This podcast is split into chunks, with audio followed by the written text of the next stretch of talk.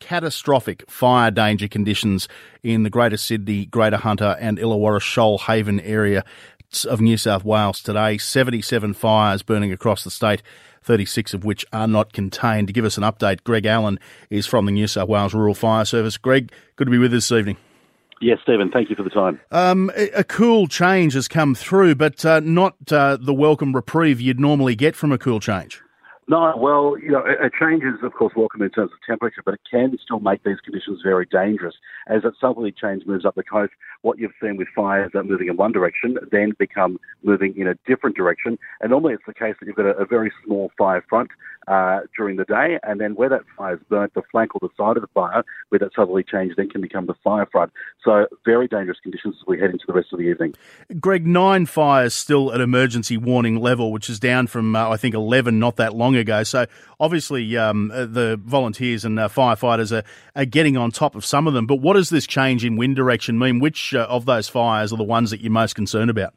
Uh, well, we're concerned about all those fires that are at the emergency warning level, and of course all the fires at Watch and Act and Advice, but particularly the focus is on those at emergency warning. Currently across the state, uh, now we have 70 fires uh, nine at emergency warning, but we are seeing that change come up. I think at the moment it's around the Taree area. Uh, it'll be between Port Macquarie and Coffs Harbour uh, over the, uh, the early hours of between two and five. So our firefighters, our crews and incident management teams are taking that into, into account and changing their plans and making sure that they deal with this fire in the most appropriate way with the conditions that are at hand. What are you expecting tomorrow and for the rest of the week?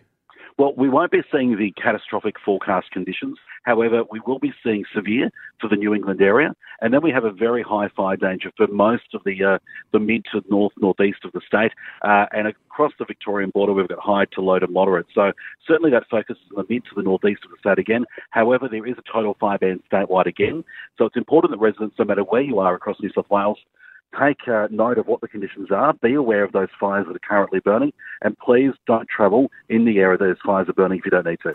Now, I know there's been a number of evacuations in those areas that are at uh, emergency warning level. Are there any further evacuations that you think are going to need to happen in the in the sort of short to medium term?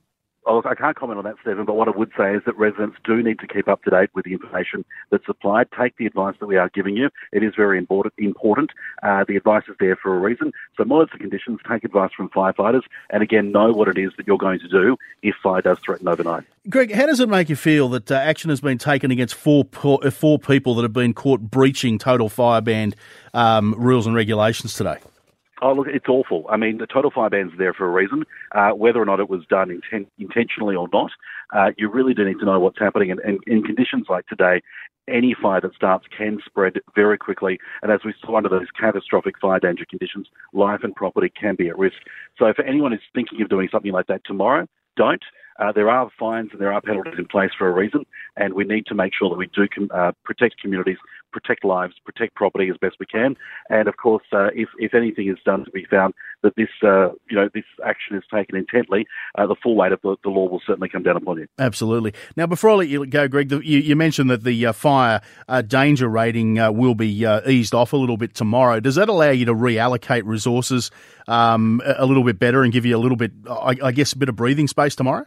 Uh, well, I wouldn't say there'd be breathing space, but certainly the conditions, if fires do take hold, won't be as uh, as bad. But we will certainly be seeing uh, very high and indeed severe conditions across New South Wales tomorrow. So uh, I would just say to all residents, don't be lulled into a false sense of security that although there's no catastrophic fire danger rating, it's still a very dangerous situation, and everyone does need to continue to monitor the conditions, uh, take the advice from those crews locally and the information through the Fires Near Me New South Wales app, through the website, through local radio, and of course have that chat that with your family so that it is uh, important that you and your family know exactly what you'll be doing if fire does threaten. Good on you, Greg. We'll catch up with you in about an hour.